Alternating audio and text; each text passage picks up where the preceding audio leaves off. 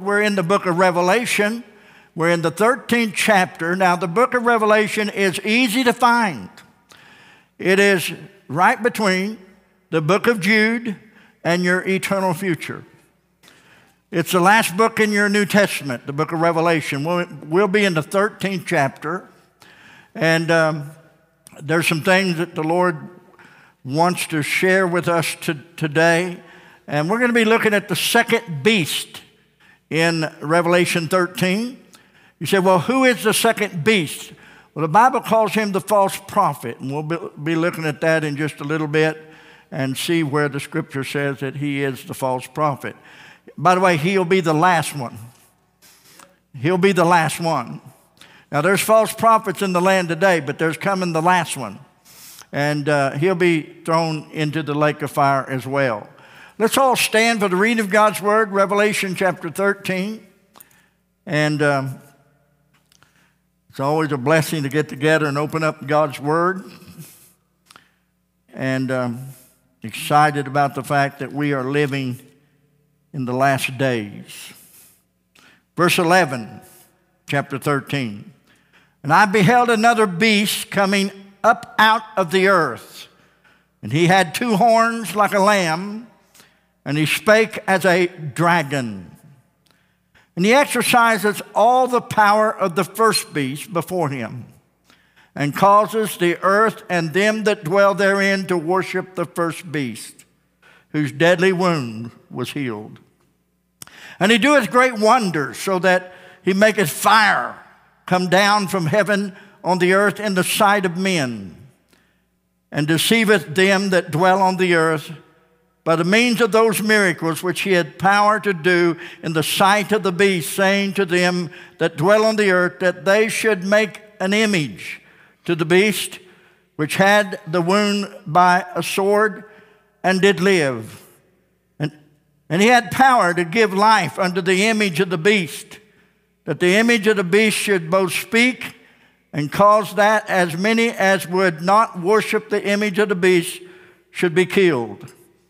And he us all, both small and great, rich and poor, free and bond, to receive a mark in their right hand or in their foreheads, and that no man might buy or sell save he that had the mark of the name of the beast, of the number of his name. Here is wisdom. Boy, we need that, don't we?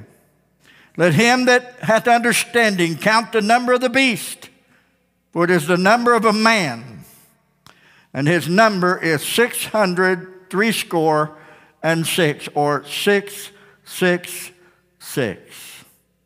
I want to use for a subject this morning the second beast. You may be seated. I'm going to explain some things as we get started that I think is very important.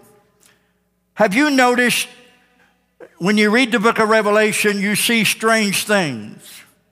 You see things that are incredible and symbols and signage that almost causes you to wonder in great wonder when you look at some of the things in the book of Revelation. Revelation seems to be so strange, kind of like 2019, 2020, 2021. 2022. Revelation isn't near as, near as strange as it once was because we have seen in recent time things come together that are so demonic and so wicked that only the Bible can really explain what is transpiring in our day. The second beast is the false prophet. The first beast is the Antichrist. He is a political Antichrist. If you'll notice, it says in verse 1 that the first beast coming up out of the sea, and the sea represents nations or unrestful world, the population, Gentiles and Jew alike, the world in troubled sea, troubled times. And this beast comes up out of the sea, having seven heads, ten horns, and upon his horns ten crowns, and upon his heads the name of blasphemy. It says in verse 2 that this beast resembled a leopard, also had the feet of a bear. It also had the mouth of a lion. And the dragon, as we notice in chapter 12, the dragon is the devil, gave him power and his seat and gave him great authority. And so we see this first beast coming up out of the troubled seas, the troubled land. How many would agree that we are in a troubled land today? A massive, like a troubled sea. Everywhere we turn, it's like raging, foaming waters of despair and fear upon the land. And up out of that great turmoil, the Bible says that a beast will arise. And that beast will have the likeness of a leopard, representing, according to Daniel chapter 7, 9, and 11, the Grecian Empire. If you know anything about the Grecian Empire, Alexander the Great conquered the world in just a small time, at least the known world at that time. A leopard is fierce and rapid moving. Also, it has the, rep- it has the appearance of a bear. A bear is forceful, merciless, and it is like the Persian kingdom. And then it has the mouth of a lion. And that mouth of a lion is the, is the Babylon. And so we see that the seven heads, and I'll explain to you the seven heads, and we'll get to moving in here in just a little bit, but we need to understand what those seven heads are. First of all, the first head is Egypt, Assyria, Babylon, Persia, Greece, and Rome. That's seven heads. The next head that is coming will be a monstrosity, a beast that's without descript that Daniel speaks of in chapter 7, 9, and 11. It will be a beast that is a mixture of Grecian, the Babylonian Empire, the Roman Empire, Many calls it the revived or revised Roman Empire. That will be the seventh head. The ten horns speaks about ten nations. And the Bible speaks of those being authority, the ten horns, ten nations. And upon the heads of upon his head was the name of blasphemy. The 10 nations are like the United Nations, the, the um, NATO, the one world government. In the future, the world will be divided up in 10 nations. And from those 10 nations will come the first beast, the Antichrist, the ruler of the world. He will be king and in that great uh, exploitation of planet Earth, he will have abilities to speak with great, incredible language, great articulation. He will sway the planet and bring them to admiration. And they will look to this one man over this planet to bring them hope and cheer. He's the Antichrist. Now, the Antichrist is, could be one like Christ or one opposite of Jesus. This first one, the Antichrist, the first beast, is one anti God. It is someone that does not acknowledge God, at least in the, in the end time of his reign. The other one is a false prophet, and he is a antichrist, religious. He is, and by the way, the two beasts are kind of like Siamese twins. You can't hardly pry them apart. You kind of mix them up and you try to get them confused because there'll be not one world dictator, there'll be two. One will be a political dictator, the first beast, and the other one will be a religious dictator. He is called the false prophet.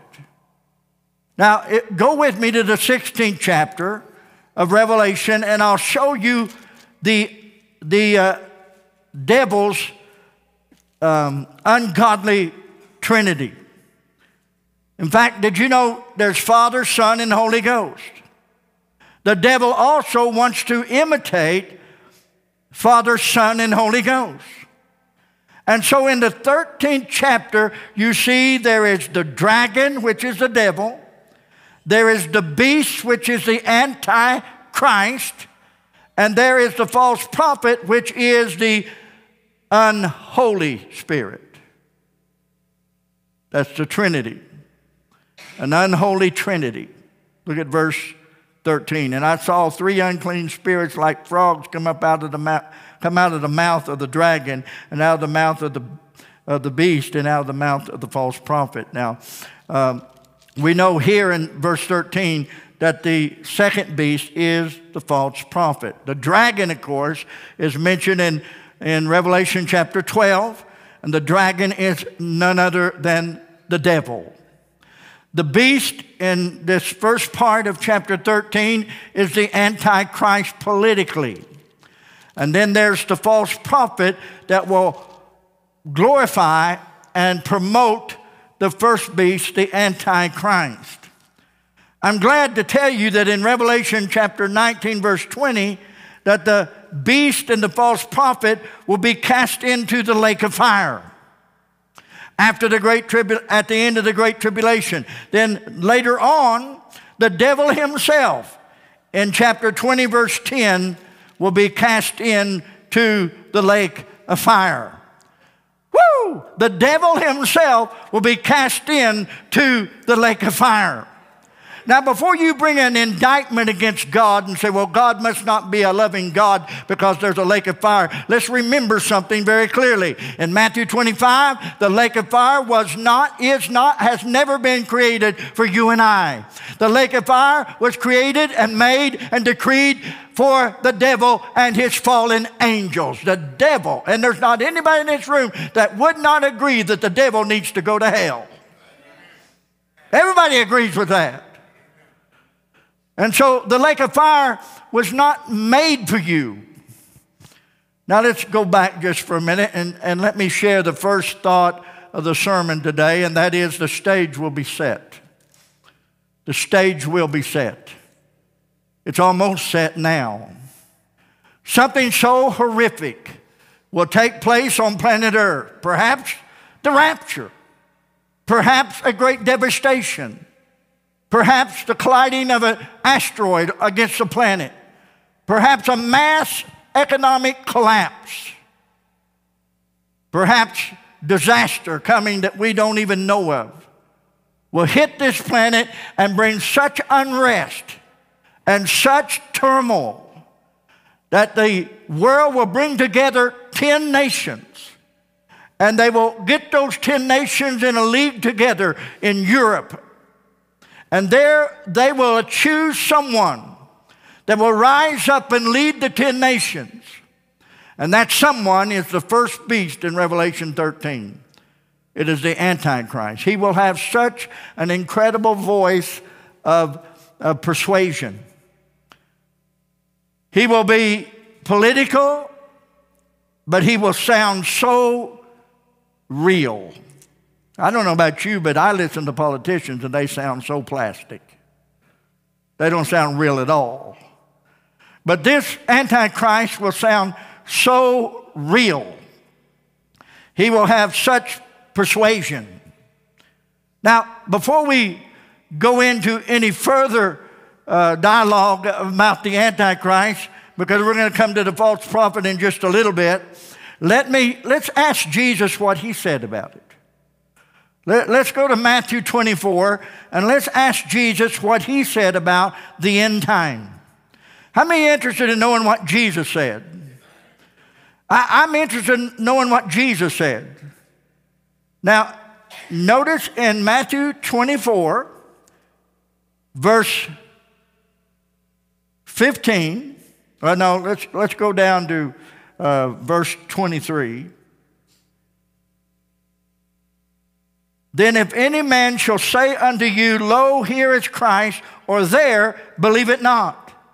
For there shall arise false Christ, false prophets and shall show signs and wonders, insomuch that if it were possible, they shall deceive the very elect. Behold, I told you before, wherefore if they shall say unto you, Behold, he is in the desert, go not forth. Behold, he is in the secret chambers, believe it not. For as lightning cometh out of the east and shineth to the west, so shall also the coming of the Son of Man be. Amen? I think it's interesting when we stop and think about Jesus Christ. He's saying that in the end time, there will rise up false Christ, and in the end time, there'll be one rise up that will speak great, swelling words. He will be so pers- persuasive in the time of trials. Look at, look at Matthew 24, uh, verse 4 and 5. The last part of verse 3, the disciples said, What shall be the sign of his coming and of the end of the world? What shall be the sign of thy coming? These disciples asked Jesus, What will be the sign of your coming? And what will be the sign of the end of the world? Jesus Christ said, Here is the sign of the end of the world. He answered and said unto them, verse 4 Take heed that no man deceive you. For many shall come in my name, saying, I am Christ, and shall deceive many. And then, of course, we read the scriptures just a moment ago where this man will be so persuasive, this Antichrist, that he will speak great words and he will sway the people into believing incredible things. He will, the Bible says that he is given a mouth, this Antichrist. Look at verse 5 in chapter 13. And there was given unto him a mouth, speaking great things and blasphemies. And power was given unto him to continue 42 months.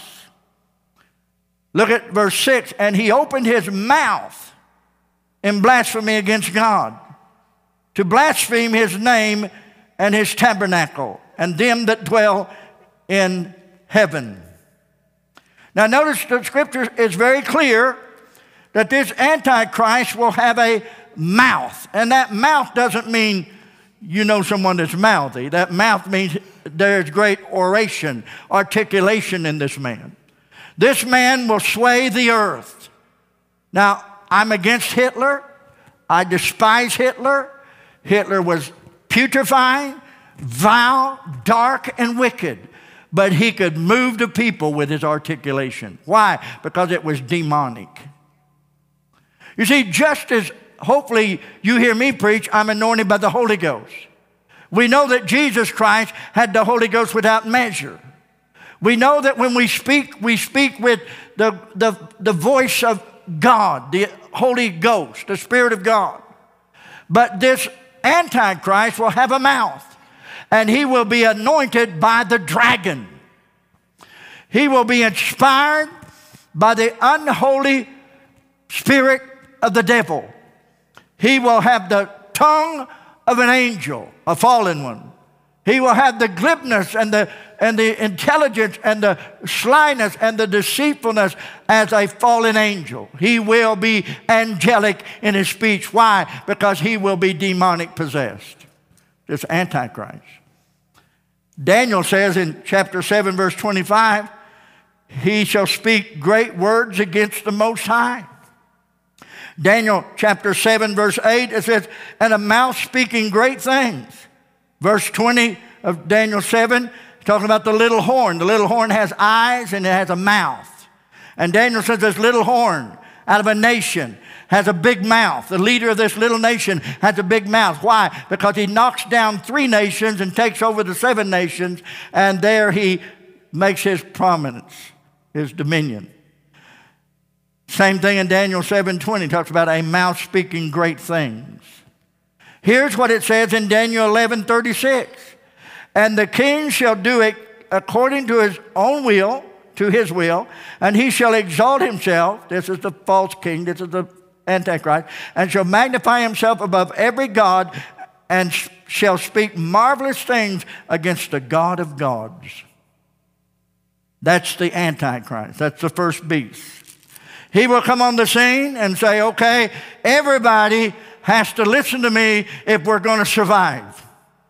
He will come onto the scene and tell the whole planet we are in dire need. We must come together.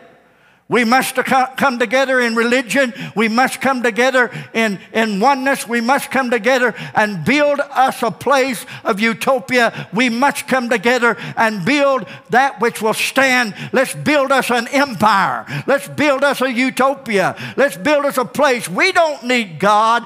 God let you down. I'm your God. I'm your Christ. I'm your Savior. I'm your deliverer. And Jesus Christ, don't you believe it for one second because it's it's not so. If they say he's in the desert, don't go. If they say he's in a hidden chamber, don't go. Because he says, You want to know when I'm coming? You want to know when it's the end time? Jesus Christ says they'll show up false Christ, false messiahs. But when they say, Lo, he's there, lo, he's here, Jesus Christ said, Don't you believe it? When I show up, it'll be as lightning from the east to the west. I will come in great glorious power, and everybody on this planet will know that I am the great I am, the Lord and Savior Jesus Christ. And Jesus Christ says, Don't you listen to a bunch of lying, a bunch of deception and false prophets. You listen to me and understand that when it gets so bad, that's when I'm going to show up and snatch Israel out of the fires of hell. And I'm going to bring deliverance to the world, and I'm going to bring salvation, and I'm going to take the old false prophet and the, and the Antichrist. I'm going to cast him in the lake of fire. I'm going to set up a kingdom and a blessed kingdom,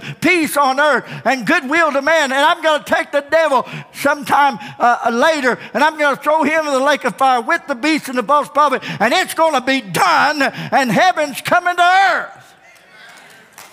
That's Jesus. Now, I, uh, as you can tell, I'm getting kind of excited about that. Look at Second Thessalonians chapter 2, verse 4 and 8. Second Thessalonians chapter 2, verse 4 and 8. I love this.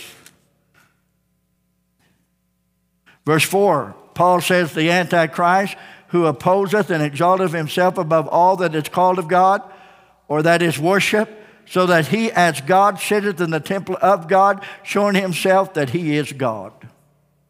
Verse 8, And then shall that wicked be revealed whom the Lord shall consume with the spirit of his mouth and shall destroy him with the brightness of his coming. When Jesus comes, the devil is fried. When Jesus comes, the false prophet and the, and the uh, Antichrist is destroyed. And Paul talks about that here to the church of Thessalonica. Now, I know some of you saying, when are we going to get to the 666?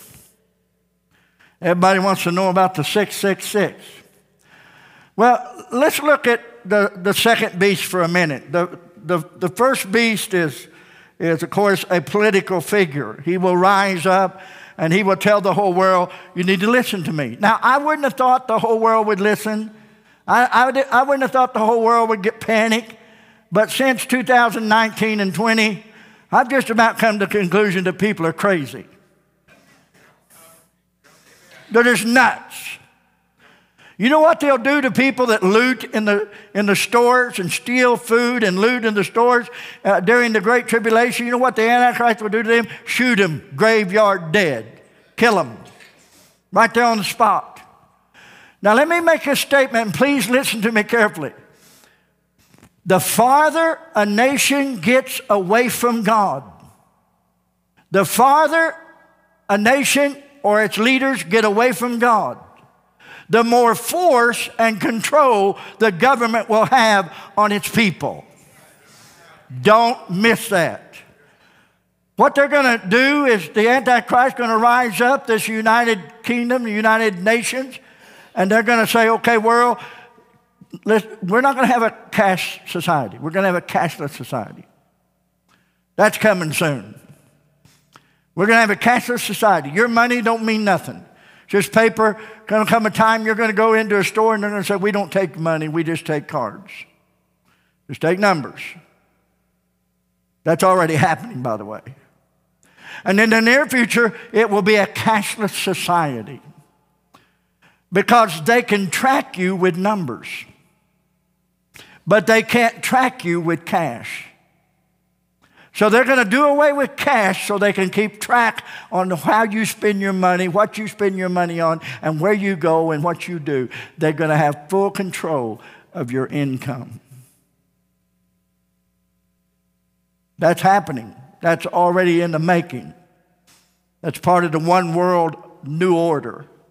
And for those of you that like the new world order, just remember you can chalk it up with Bush Sr. being credited for making the announcement that we were going to go as a united nation. Whether you like him or not, the truth is, presidents have been lining up to promote this United Nations for a long time now. And that's where we're headed. Before you get too, too upset with the leaders of our country, just remember that God does the puppet strings. God's preparing for the last days.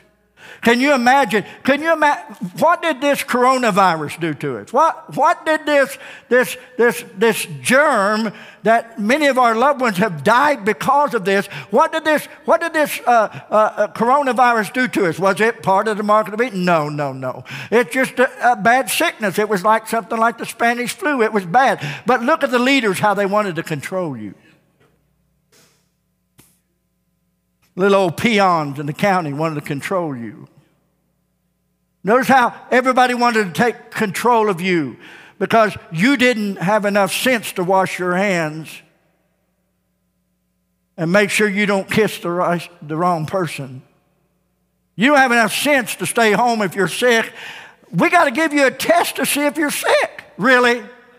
Really?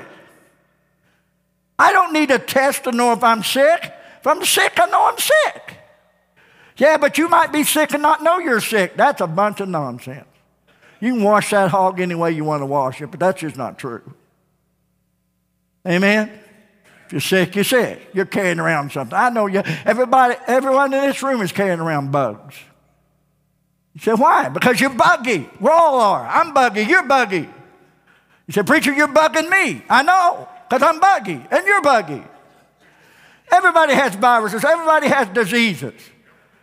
But we have what is called God given to us immune systems. And a brain on our head to decide what we should do and shouldn't do. We don't need some politician that has nothing in his mind but this, trying to tell us what to do. Amen. Come on. Say amen or me one. And something so tragic will happen. Look what it did in the coronavirus. And don't misunderstand me. I've got some loved ones that died because of the coronavirus, because of the, this COVID. I, and I'm not, it, it was deadly and it was awful. And I'm not making light of that.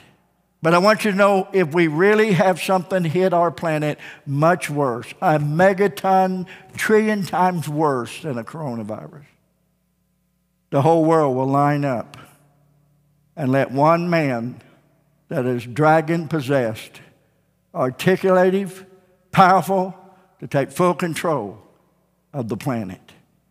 That's your Antichrist. And he'll say, I got the answer. And I want you to know Jesus Christ is the only one that has the answer. But the world will say, We got the answer. I've seen several presidents in my day and every one of them said they had the answer. And not one of them did. You want to know the answer? Find a God called, spirit filled preacher, and he's got the answer. And he'll point you to Jesus Christ. Your Bible has the answer. And so things are going to get so bad that there's going to rise up a revived Roman Empire, a beast that's going to rise up, 10 League of Nations, there's going to be a false prophet rise up, and he's going to promote the first beast. The false prophet is going to, and by the way, he is the unholy spirit. See, Jesus had a prophet. His name was John the Baptist. And he was born full of the Holy Ghost. The dragon is going to have a false prophet. And the beast is going to have a false prophet, and he's going to be full megatons of unholy spirit. he's going to have a mouth.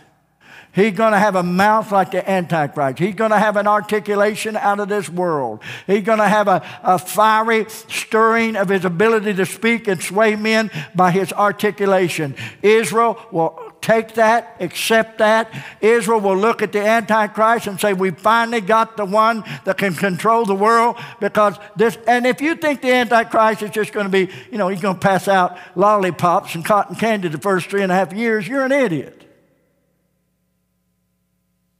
It's not going to get better, it's going to get worse. There's going to be war, rumors of war, even in the first three and a half years. Hello. There's going to be earthquakes. I know some of you are sitting there saying, he called me an idiot. No, if, you, if you're not an idiot, I didn't call you one. If you are, then you got it. Hello. Well, I'm leaving the church. Well, if you do, you know what you are. But anyway.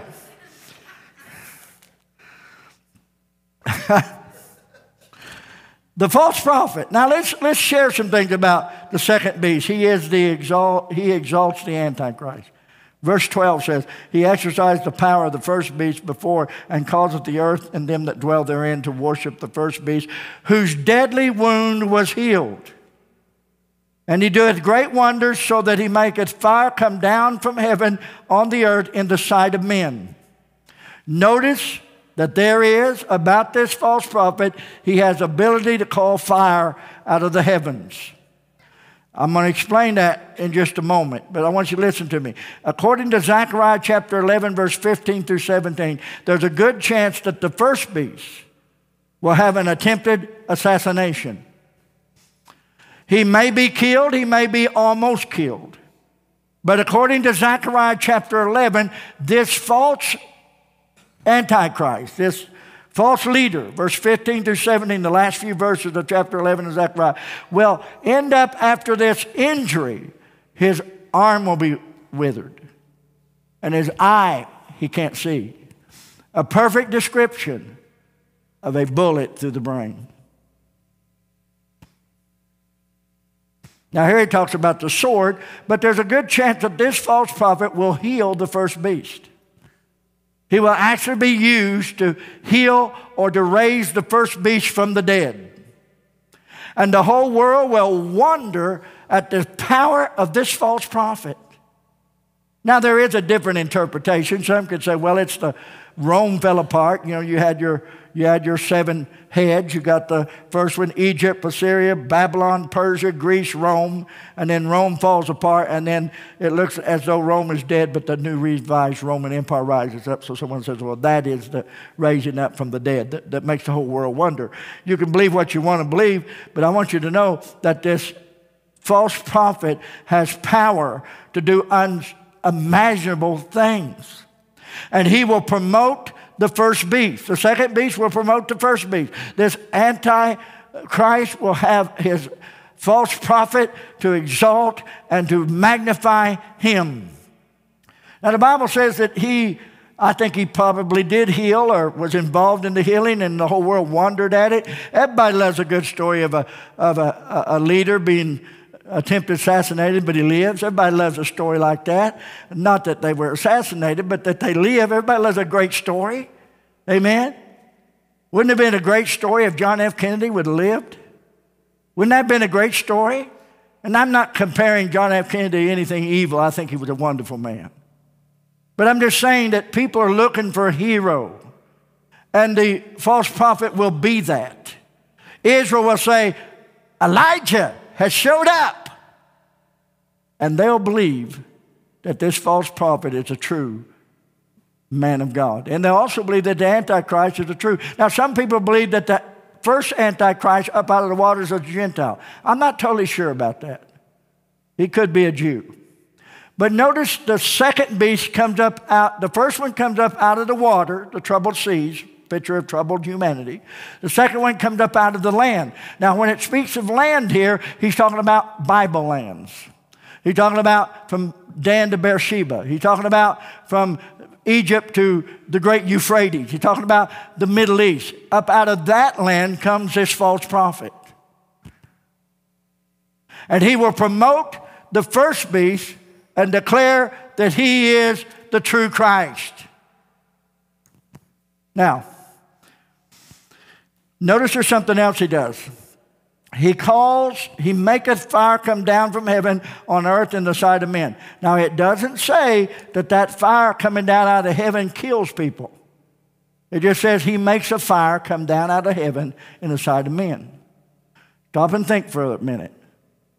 Just stop and think where we're at now. There's a power shortage on the earth. Stop and think. Electric cars, wonderful. If they run good, that's great. But you better carry a very long extension cord with you when you travel. California has rollouts, blackouts, brownouts. And it's going to get worse, and I believe it will reach Missouri probably this winter. There's going to be shortages of electricity. All because you hurt not the oil or the wine. Refuse to go for the oil. And so now you've got everybody looking for clean energy. And so the false prophet says, You want some clean energy? You want some power? There it is. All the power you need.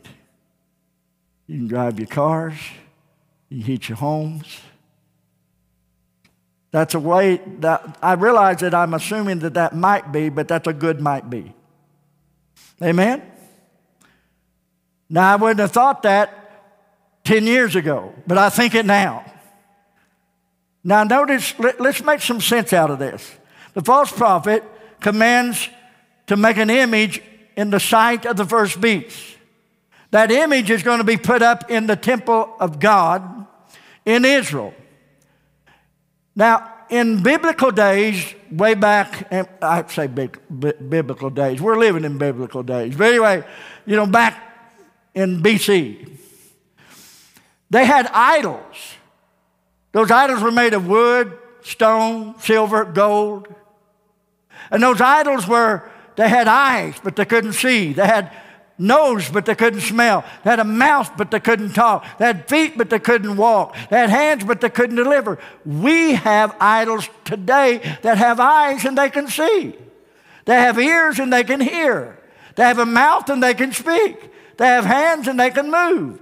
They have feet and they can walk. They're called androids. They're called artificial intelligence. They're called idols. They're called computers. They're called angelic creatures uh, that man has made to make it look like we can implant someone's mind inside of one of these robots and we can live forever. You say, that sounds weird. Yeah, it sounds weird, but I'm hearing it every day as I listen to the radio and look at other uh, aspects of the world. People believe that in this day they're going to overcome death because they're going to figure out how to put the right gene in our body to make us live forever or take some of us and put the mechanical devices in us to make us live forever.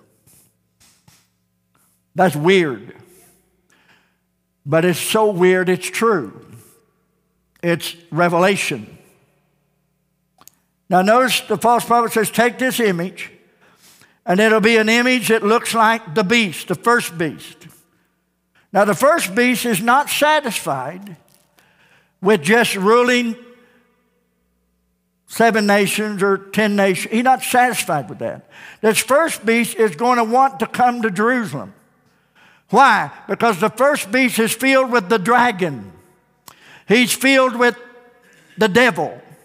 And the first beast is going to want to come to the temple. Why? Because that's where God showed up with Israel. That's where God sat on planet Earth. That's where God went to the tabernacle, to the temple. That's where God was. And remember Lucifer, the devil, in the beginning said, I will be like the Most High God. I will ascend above the throne, above the heavens. I will sit in the place of God. I will sit in his chair. I will sit in his throne. And that's why he wants to go to the temple, because he wants to sit where God sat.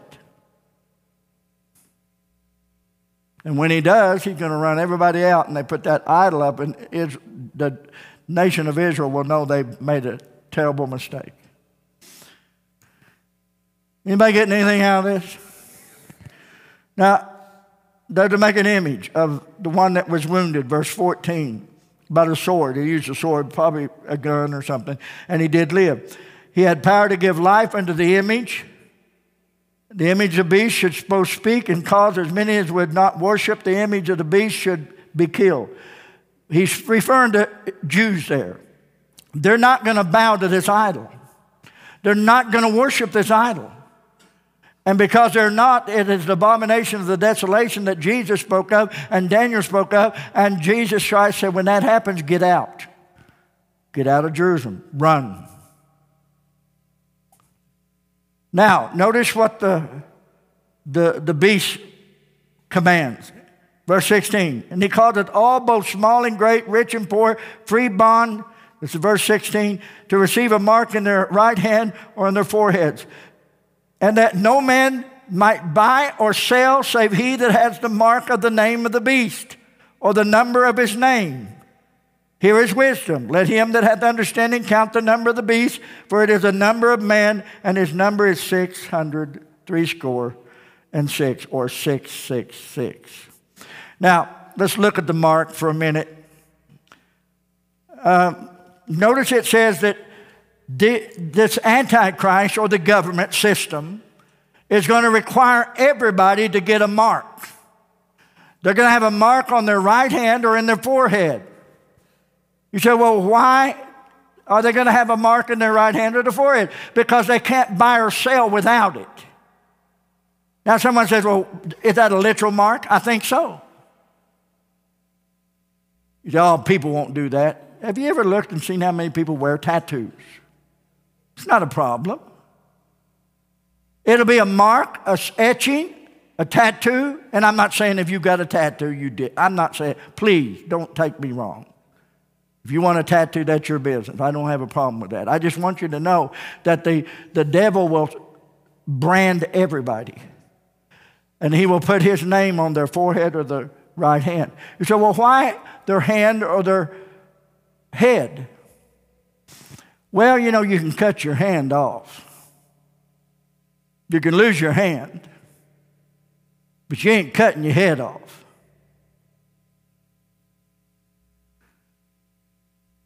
And I believe there'll be some that will take the mark, and because they regret it, they'll cut their hand off. But they ain't buying and selling until they either have a mark on their forehead or on their hand. And it's a literal visible mark. I don't believe that. Well, we, we understand that spiritually, God's mark is invisible to us. Everybody in this room, you have the name of God on you if you're a Christian. If you're a Christian, God has marked you. You're sealed with the Holy Spirit. You have a mark on you. God has already put his name on you. You if you're a Christian, God's name is on you. You can't see it. You can go to the mirror and look, but you won't see it, but God's got his name on your head. Someone said, "Well, that's just what you think, and that's just, you know, what you do. The hand means what you do, and the forehead means what you think. Wait a minute. Now let's back up. God can see the invisible. The angel was told in, in Revelation, don't destroy, don't blow the winds upon the earth till we have sealed the 144,000. And the angel went and put God's name on their foreheads. But angels put it there, and angels could see it. But I don't think anybody else could see it except the Spirit, God. I believe that God can see the seal on us as Christians. The world can't see it. And that's why we need to live for God. But you say, well, preacher, how could you possibly believe the, the, that the mark of the beast is visible? You're a store owner, and someone walks through your door, and you and it's invisible, you ain't going to know. You got to be able to see that mark on their forehead or on their hand. Maybe it's a infrared light that reveals a, a stamp or a, a, logo. Maybe it's something they use for a light, or maybe you, you can just see it. You say, well, that seems really tacky. Everything the devil does is tacky. Can you imagine 666 on your forehead? Boy, wouldn't you look pretty? Pretty damned, pretty doomed. Now, I don't think it's 666. I don't think that's the mark. I believe the mark is the name of the beast. Now, 666, it talks about the number of the, uh, of the man. Now, we know that six is the number of man. God, three is the number of God. Seven is the number of totality. Six is God made man in six days, so six is the number of man. And there's 666.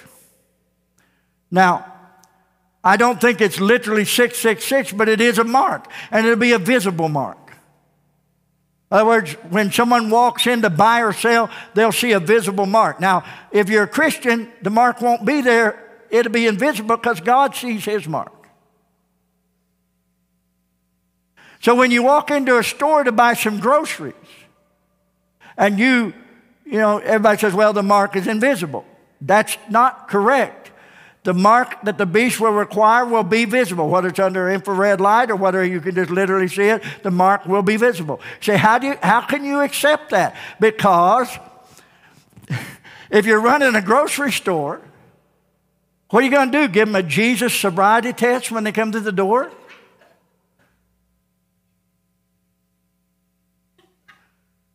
Hello? Yes, it's visible. It'll be invisible. You say, that's so tacky. Everything the devil does is tacky. But I've, I've discovered if someone decides they want, you know, I, I, I got to watch where I go here. And you know, as a pastor, I'm always watching where I go. But if, if somebody decided they were going to wear bell bottoms, now some of you look at me like, I know what bell bottoms are. I do too. It's like two skirts on each leg. It's a bell bottom. But if, but if Hollywood decides to wear bell bottoms, then everybody else is going to wear bell bottoms.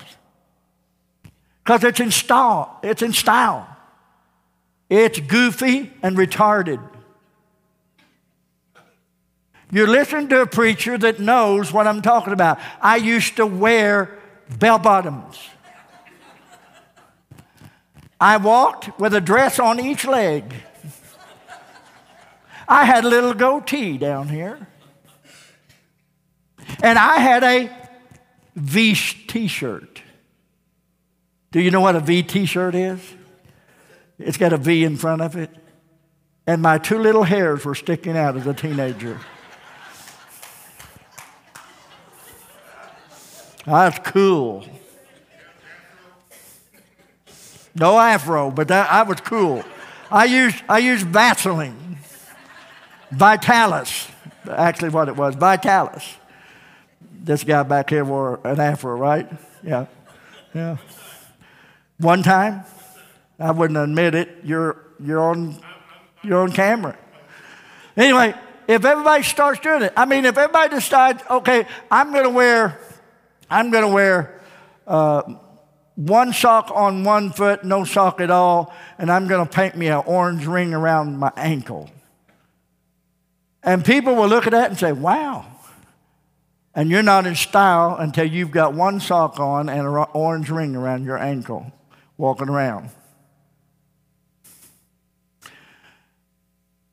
Even face masks got in style. Hello?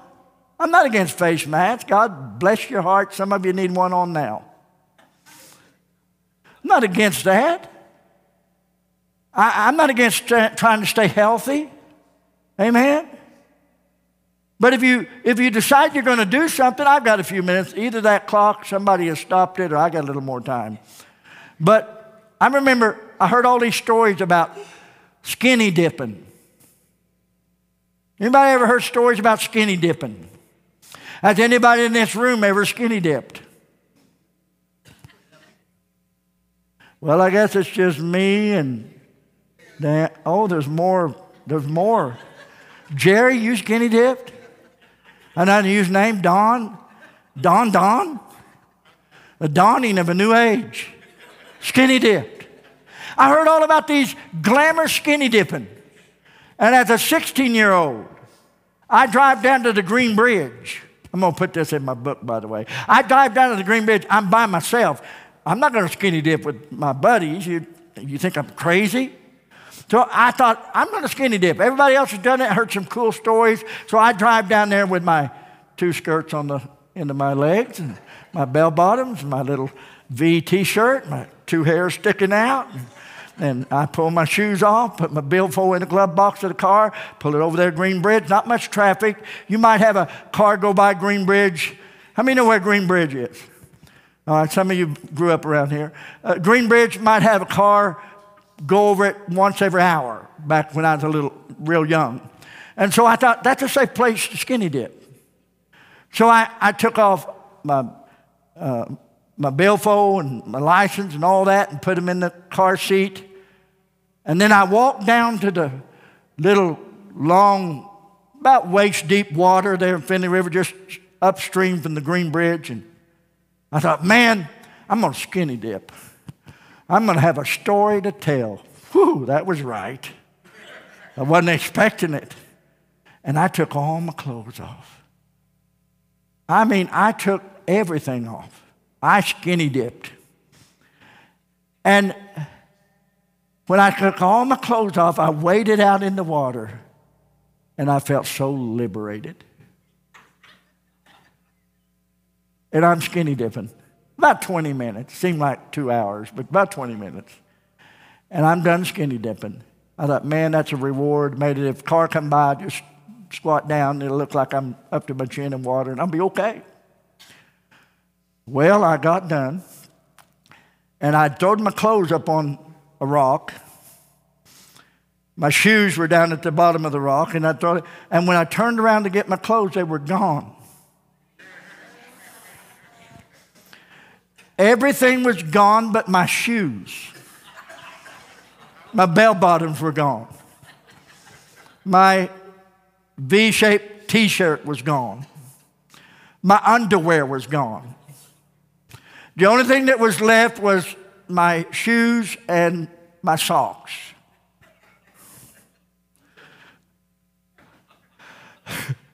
I didn't have a cell phone. Hey, would you bring me some clothes down here? Why? I'll tell you later. I'm naked. I didn't have a cell phone. I didn't have a way to call anybody. Here I am stranded at Greenbridge naked. Can't find my clothes. And I'm thinking, I can go to my best friend's house, but his dad is a seriously joker and, and gossiper. And if I go to my best friend's house, his dad will get a hold of this story and I'll never live it down. So I decided not to go to my best friend's house. Then I got thinking, well, I'll go home. And I said, no, I'm not going home. Guy and Martha Jane lives there, my mom and dad. And I'm thinking that would be a bad move. Show up at the house with just shoes and socks on and naked.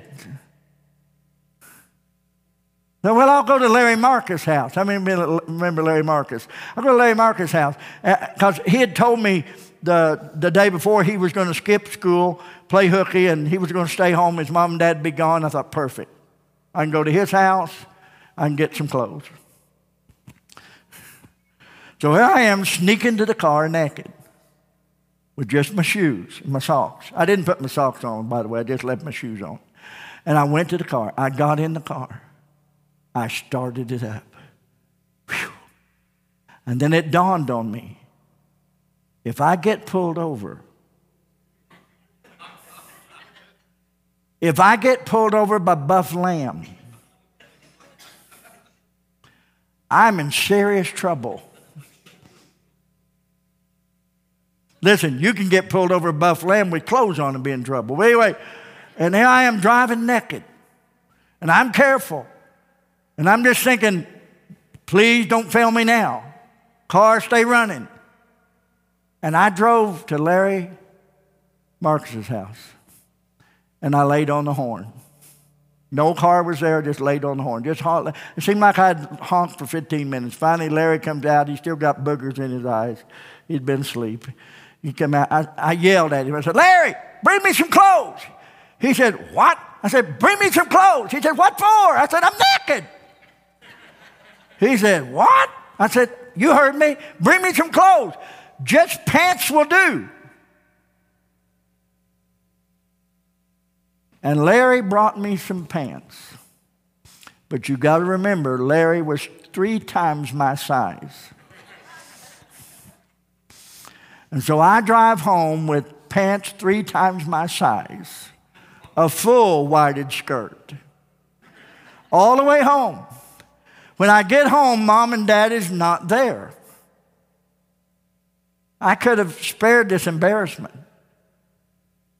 So I go in the house, I put on some clothes, I take Larry's big pants, put them in the trunk of the car, I get away with it. No one knew about it. Larry's in heaven right now. No one knew about it, and now I told it. Now, what I'm basically saying is if, if it's in style, if, if everybody thinks it's in style, you're going to do it. Listen, if you do it, you're making a mistake because being in style is not always right. And they'll take this mark so they can buy and sell. And when they take this mark, I don't know whether it be pretty or whether it be tacky, but they'll take a mark, forehead, the right hand, and they can't buy or sell without the mark. Now, good Christians that get saved after the rapture, that know the Lord, they're not going to take this mark because to take the mark means damnation, means to be doomed. And so they don't take the mark. Now, let me wrap this up. You say, what is the mark? Well, we know that the mark of God is invisible. It's the seal of God. Uh, it's mentioned in 2 Timothy chapter 2, I think around verse 12 or 13. The seal of God, we have it, it's invisible, but the other seal is visible. Now, someone said, well, what is it? It's 666, is it a logo? I don't know. I don't know. But it will be some sign, some, some mark that you'll have. It may, it'll probably be the name of the Antichrist. It may not be, it may be a logo. You say, well, it's going to be a barcode. No, they just put that on hamburger packages.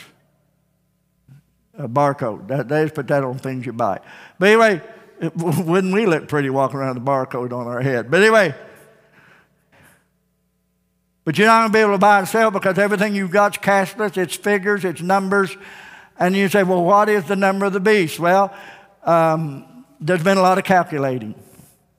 And if you know anything about Hebrew or Aramaic language are pretty close knit together. Hebrew language, each letter of the alphabet means a number. And you can take that number, add it up, and if you move the numbers around, cook the books a little bit, crunch the numbers, you can come up with all kinds of names. When I was growing up, Henry Kissinger was the Antichrist because they crunched the numbers. They were wrong. They're still wrong. Richard Milhous Nixon was the Antichrist. Ronald Reagan was the Antichrist. The closest one I ever heard that might be right is if you do the first numbers and calculate it correct, it comes up to computer. Might be the closest thing. But why don't we spare people's names and not be trying to calculate figures and falsely accuse someone of being something they're not?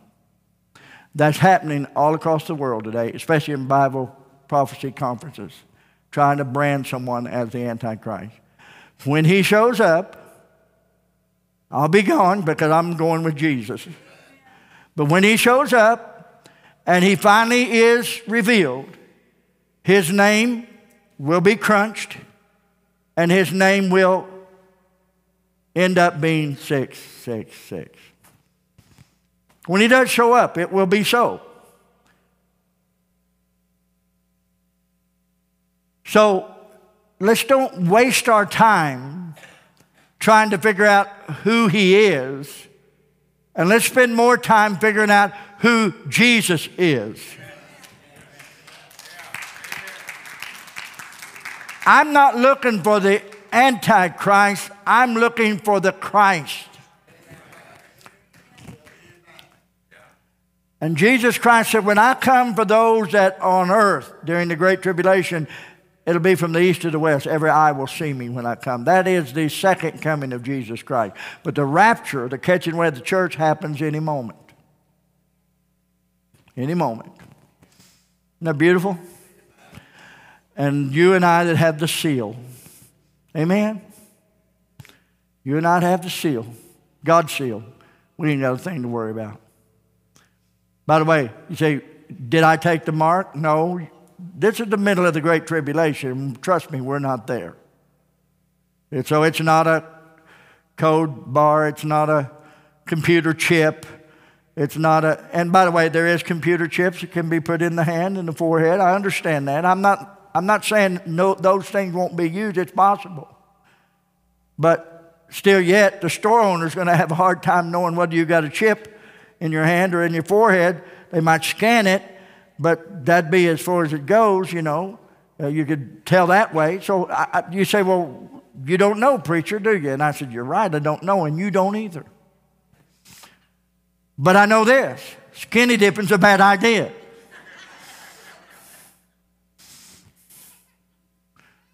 And I know this don't try to count the number of the beast to 666 because you'll calculate it wrong every time. Amen? And so there will be a mark. And I think we're going to approach that anytime. But first, we're leaving. Amen? Let me tell you, friend, the whole world will line up to get their mark. I got to take you one more place. I, I don't, did you know there's another place in the Bible where 666 is? How many believe the Bible ought to be interpreted by the Bible? First Kings. First Kings, chapter 10, verse 14. This is the only place that 666 is mentioned again in your Bible. Bible interprets the Bible. Who was the richer man? Who was the richest man in the Bible? Who was the wisest man in the Bible? Solomon. There you go. Same guy. Wisest, smartest. Apart from Jesus. Notice verse 14. Now the weight of gold, this is the salary of Solomon, came to Solomon in one year, was 600, three score, and six talents of gold. 666. The mark will be, the mark will be a mark of economy, be economic mark, and it also be a religious mark, the worship mark. People will line up for money. People will line up for prosperity. And there ain't nothing going to keep them from taking a mark unless they've got the real Jesus pulsating in their heart. Because the whole world will line up for their check. The whole world will line up for their mark. Solomon was a good man, at least until he married all them women. Solomon was a good man. It don't take you know, it, it, something wrong with a man that wants 700 wives and 300 cucumber vines or, or concubines. But he was rich. And the Bible says his salary for a year was 666. And everybody in this world is driven by money. Everybody in this world, they need their food, they need their pleasure, they need their things. And I believe this mark will be all about economy, all about buying and selling, be all about food, survival, and the whole world will line up for it. Amen? That's the mark of the beast. Solomon was a good man, at least up until the last part of his life. Solomon, and let me tell you, there's a lot of good people that's going to line up and take the mark because they're not going to watch their children starve to death. See, I thought children go in the rapture. Well, believers' children go in the rapture. And there will be, babies born in the Great Tribulation. And people's going to do anything to feed their family. Or why don't they just go steal it? Yeah, and they'll be shot on the spot. I don't know about you, but you're really treading deep waters, drowning waters. If you're sitting here saying, Well, I'll get it right with God after the catching away of the church. I'll get right with God. If I miss the rapture, I'll just get right with God then. And you can, and many will. People will be saved in the Great Tribulation. You can and you will. But it would be so much simpler to get the seal of God on your forehead and your heart and go up with us than to have to fight and scrap and try to survive and then eventually be killed for your faith in Christ or starve to death because you can't involve yourselves in the economy. See, this Antichrist is going to control the economy. This false prophet is going to push religion. By the way, the old harlot, the religion is going to ride on the beast in chapter 17, but the beast decides, I don't honor any God. And the beast will kill the harlot in Revelation 17. So it's going to come down to God or anti God. And that's what it's coming down to now God or anti God. I'm going to choose God. To choose Jesus. Stand with me. Now, after dinner, y'all folks go get you something good to eat. Then Green Bridge is three miles upstream from Riverside Inn.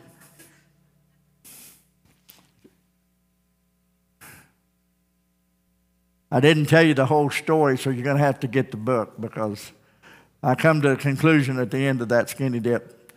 So I'm, I'm going to write that in the book. And, and I found out who stole my clothes, but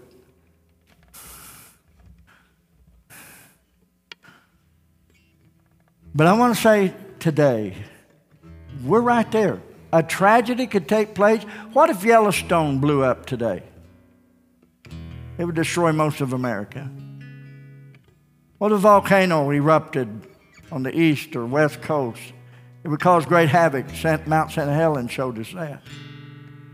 What if a massive earthquake all the way up California coastline? What if a meteor to hit ocean or land?